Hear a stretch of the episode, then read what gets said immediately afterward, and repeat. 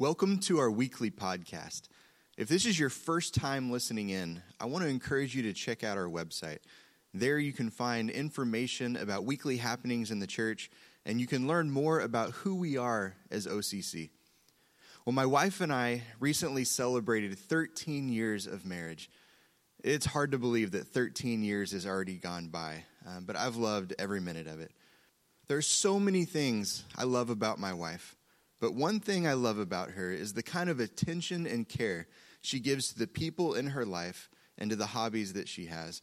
One of her hobbies is gardening.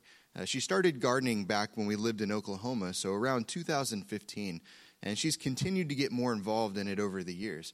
Now, we have a lot of gardeners in the church uh, who she's learned from since we moved here, and that's been a huge encouragement to her. In the spring, summer, and fall, one of the first things she does every morning is go out and care for the garden. Uh, she and the boys usually pull fresh produce from it every day, and they'll make smoothies for breakfast or they'll have a salad for lunch.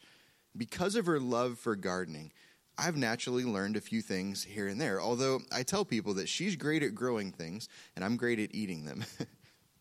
I've learned that seeds, once they're planted, germinate, establish roots, and eventually grow where they hopefully bear fruit or vegetables. And this process takes a lot of time and a lot of care from the gardener. Now, there's external factors that also determine if a seed is going to take root, grow, and bear fruit or vegetables. You have to know when to plant. Do the seeds like colder weather or warmer weather? You have to know how much sunlight a particular plant needs and what kind of soil and nutrients are needed. Now, my wife's still learning. She's definitely not an expert, but it's cool to see her pour her time into something that produces food for our family. You might be wondering, why are we talking about gardening today? Well, just as plants follow a natural process of growth, so do humans. In fact, John talks about this process as it relates to Christian maturity or spiritual growth. He does this in the New Testament book of First John chapter two. We're going to look at verses twelve through fourteen. And this is what we read. I'm writing to you, dear children, because your sins have been forgiven on account of his name. I'm writing to you, fathers, because you know him who is from the beginning. I'm writing to you, young men, because you have overcome the evil one. I write to you, dear children, because you know the Father. I write to you, fathers, because you know him who is from the beginning. I write to you, young men, because you are strong and the word of God lives in you, and you have overcome the evil one. Now, this particular letter was written and intended for new believers, mature believers, and everyone in between. In this portion of his letter, John is talking about the process of growth from being a new Christian or a spiritual infant or child to being a mature Christian, a spiritual young adult, and eventually a spiritual parent. Like plants, we follow a process of growth, both physically and spiritually. And God knows this about us because he made us. And he doesn't take any shortcuts in developing us into the people he's created us to be. During his earthly ministry, Jesus was intentional about developing his disciples, helping them grow from being spiritual children who simply believed in him to mature spiritual adults who learned how to make disciples who would in turn make more disciples. As Christians who are living in the twenty-first century, we're instructed to follow Jesus' pattern when it comes to making disciples. Last week, we talked about the Great Commission. Go and make disciples of all nations. As we learn from Jesus to live like Jesus, we'll learn how to make disciples just as he did. You and I don't have to reinvent the wheel. One of the best ways for us to learn how to make disciples is to focus on the challenges that Jesus gave to his followers as he developed them. You can also refer to these challenges as the methods of Jesus. Throughout the Gospels, Matthew, Mark, Luke, and John, Jesus gave four major challenges to his disciples. Come and see, follow me, fish for people, and go and bear fruit. These challenges help us understand how Jesus developed his disciples from the time they first believed until the point when they were mature believers who were disciple makers themselves. This week, I'd like for us to look at these challenges from thirty thousand feet. You can think about today's message more like a survey of the challenges that Jesus gave and the methods of his disciple-making process. Doing this will help us better learn how to disciple people wherever they're at in their walk with Christ. Next week, we'll start looking at each of these challenges up close. Uh, we'll look at one challenge each week. And depending on where you're at in your own walk with Christ, um, there's going to be practical steps that you can take that'll help you keep growing in your faith. Well, challenge number one, if you're taking notes, is this. Come and see. Jesus gave this challenge in John chapter one, verses thirty-five through thirty-nine. And this is what we read. The following day, John was again standing with two of his disciples. As Jesus walked by, John looked at him and declared, "Look, there is the Lamb of God." When John's two disciples heard this, they followed Jesus. Jesus looked around and saw them following. "What do you want?" he asked them. And they replied, "Rabbi," which means teacher, "where are you staying?" "Come and see," he said. So that's our first challenge. And then the verse continues. It says, it was about four o'clock in the afternoon when they went with him to the place where he was staying, and they remained with him the rest of the day. A little bit of context for what we just read. The John who's mentioned in this passage is not John the Apostle, but John the Baptist. Uh, John the Baptist, we know, was the second cousin of Jesus, and his purpose in life was to prepare the way for Jesus. John had his own followers or his own disciples, but he always made it clear that he himself was not the Messiah. He was simply preparing the way for the one who is, Jesus. This passage mentions two of John's disciples. Um, one of his disciples was a man by the name of Andrew, and we know that Andrew was Peter's brother. The other isn't mentioned by name, but if we were to keep reading, we'd learn that his name is also John. Now, I know that can be confusing because you have John the Baptist and then one of his disciples, John. We know this John is the son of Zebedee and the author of the gospel we just read from. When Jesus walked past them, uh, these two disciples saw the Messiah for the very first time. Uh, Jesus noticed that Andrew and John started following him around, so he asked them, "What do you want?" See, they were curious about who Jesus is and wanted to know where he was staying. Jesus' response was this first challenge.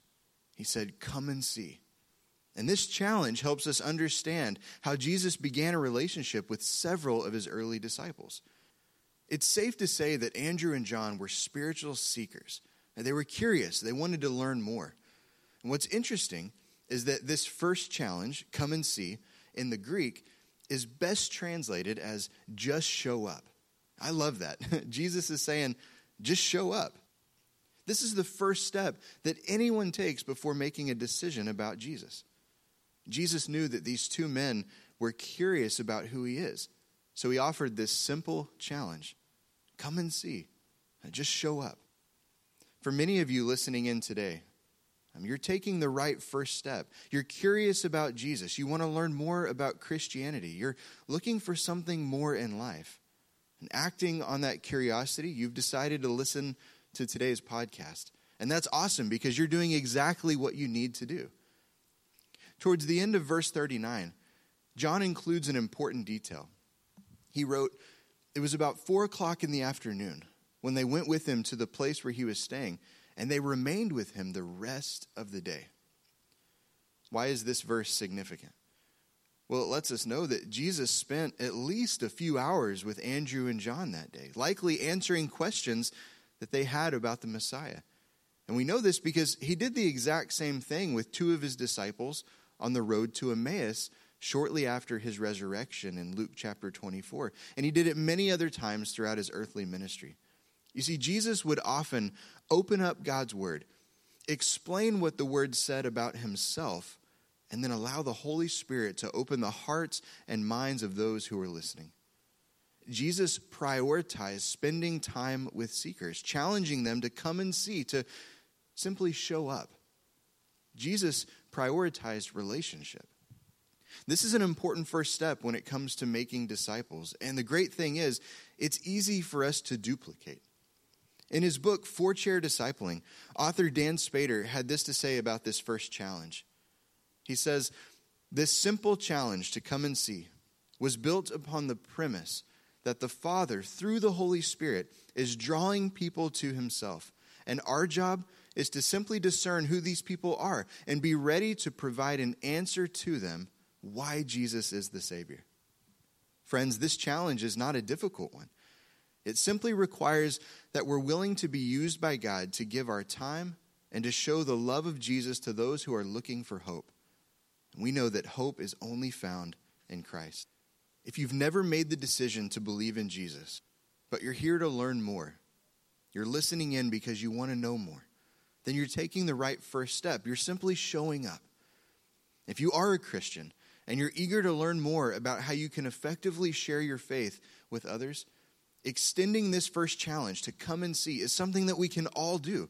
You don't have to be a pastor or a Bible scholar. You know, part of our vision statement here at O C C is invite people to come. You can just invite someone to show up. You know, if you have friends, family members, coworkers who don't have a church home, and you know that they're looking for something more in life, extend this invitation. Come and see. Simply show up. Challenge number two is follow me. This second challenge was given to many people throughout the Gospels, but the first time that we see it is in the New Testament book of John, chapter one, verses forty-three through forty-six. These verses come immediately after the passage that we just read. This is what we read. The next day, Jesus decided to go to Galilee. He found Philip and said to him, "Come, follow me." Philip was from Bethsaida, Andrew and Peter's hometown. Philip went to look for Nathanael and told him, "We have found the very person Moses and the prophets wrote about. His name is Jesus, the son of Joseph from Nazareth." "Nazareth," exclaimed Nathanael, "can anything good come from Nazareth?" "Come and see for yourself," Philip replied. Andrew went and found his brother Peter and told him about Jesus. He brought Peter to meet Jesus, and then the very next day, Jesus decided to travel to Galilee where he found Philip. When he found Philip, he extended this challenge: "Follow me." Philip dropped what he was doing, went out to look for Nathanael and told him, "We have found the very person Moses and the prophets wrote about. His name is Jesus, the son of Joseph from Nazareth." I included this section of scripture because I wanted you to see the invitation that Philip gave to Nathanael. In verse forty-six, he says, "Come and see for yourself." Now, this is more of a side note, but this is how easy it is to extend that first challenge to another person. Just invite them to come and see, to just show up. Well, the second challenge that Jesus gave, follow me, was first given to Philip and is different than the first challenge. You see, when a person responds to this challenge, they move from being a seeker, someone who's curious about Jesus, to a believer. This challenge implies that a person has made a decision about Jesus. Explaining this challenge, Dan Spader wrote that a seeker has been moved by the Holy Spirit to repent and believe, deciding to trust Jesus for salvation. So follow me. This is a challenge to believe. This is the same challenge that we saw last week when Jesus called Matthew the tax collector. Matthew seemed to have it all. He had wealth, security from the Roman government, and a great retirement plan. But he was missing the most important thing. He was missing the only thing that could provide real purpose and real meaning in his life. He was missing Jesus. So when Jesus challenged him with these two words, "Follow me," Matthew's life was forever changed. He went from death to life, from seeker to believer. And that's what happened to Philip in John chapter one. Now the phrase "follow me" literally means to come behind, to follow in my steps, to learn from me, or to join me in the journey. From two thousand fifteen to two thousand eighteen, I was bivocational. I worked part-time as the young adult minister at our church back in Oklahoma City, and I also worked for my dad's construction company as an estimator. Now, before I started working with my dad, I didn't know anything about estimating, but he took the time to show me the ropes. Instead of just throwing me into the fire, he met with me on a daily basis to show me how to read plans, how to do a takeoff, how to put a bid together, how to submit a bid, and how to review a contract if we were awarded a job. In a very real way, I walked behind him. I followed in his steps. I learned from him. When Jesus extended the challenge to follow him, he was saying, "Learn from me, follow in my steps." This challenge moves a person from curiosity to commitment. It's a call to a deeper level of commitment in your faith. It's learning from Jesus to live like Jesus. Now, many of you have been attending O C C for some time now, or at least listening in to the podcast each week. Your curiosity has led you to come and see. But at some point, a decision must be made if you're going to allow God to move your curiosity to commitment. At some point, a decision must be made if you're going to move from being a spectator to a participant. And that's what this challenge is all about. If you're already a Christian, this is another practical and simple step that you can take as you learn to disciple others. All it requires is that you invite people into your life, spend time with them, give them an opportunity to get to know you and to get to know the church that you're a part of, and love them as you love God. You can also bring someone alongside you as you serve, answering some of the questions they have and allowing them to have a front row seat to faith in action. That leads us to challenge number three. And this challenge is fish for people. This third challenge is a call to leave behind what's comfortable. And we see this challenge for the first time in Matthew chapter four, as well as Mark chapter one. These two passages tell the exact same story. They parallel one another. So we're going to look at Mark chapter one, verses sixteen through twenty. And this is what we read. One day, as Jesus was walking along the shore of the Sea of Galilee, he saw Simon and his brother Andrew throwing a net into the water, for they fished for a living. Jesus called out to them, "Come, follow me, and I will show you how to fish for people." And they left their nets at once and followed him. A little further up the shore, Jesus saw Zebedee's sons, James and John, in a boat repairing their nets. He called them at once, and they also followed him, leaving their father Zebedee in the boat with the hired men. These four men, Simon and Andrew, James and John, they'd already responded to the first two challenges, come and see and follow me. This wasn't the first time Jesus called them to follow him. Even though this passage is found towards the beginning of Mark's gospel, these events happened at least eighteen months into Jesus' ministry. These men had been following Jesus for several months and were now being challenged to take the next step in their faith. This challenge is both relational and intentional. It's relational because Jesus was going to be spending a lot more time with them, developing them into the twelve apostles who would carry forward his Great Commission. It's intentional because Jesus said, "I will show you how to fish for people." After giving them this challenge, Jesus led them on several short-term mission trips so that they could learn what he meant by fish for people.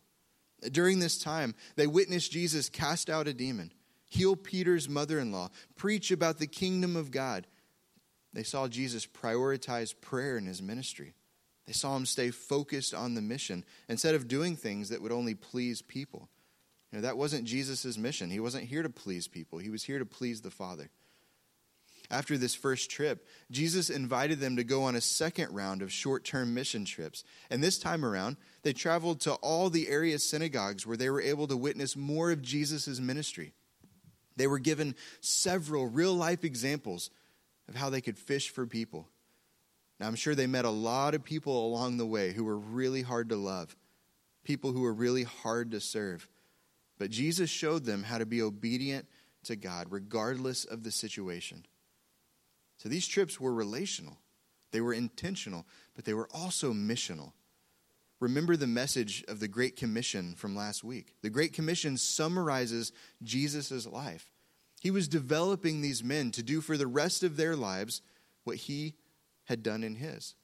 They were being developed into disciples who could make more disciples. He was teaching them how to fish for people. So you can see how this challenge is a call to leave behind what's comfortable. It's a challenge to engage the men and women in your circle of influence with the good news about Jesus.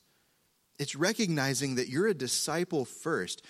That means if you're a nurse, you're a disciple disguised as a nurse. If you're a teacher, then you're a disciple disguised as a teacher. If you're a stay-at-home mom, then you're a disciple disguised as a stay-at-home mom. It's been said that very few Christians respond to this challenge because of the demand and intentionality that it requires.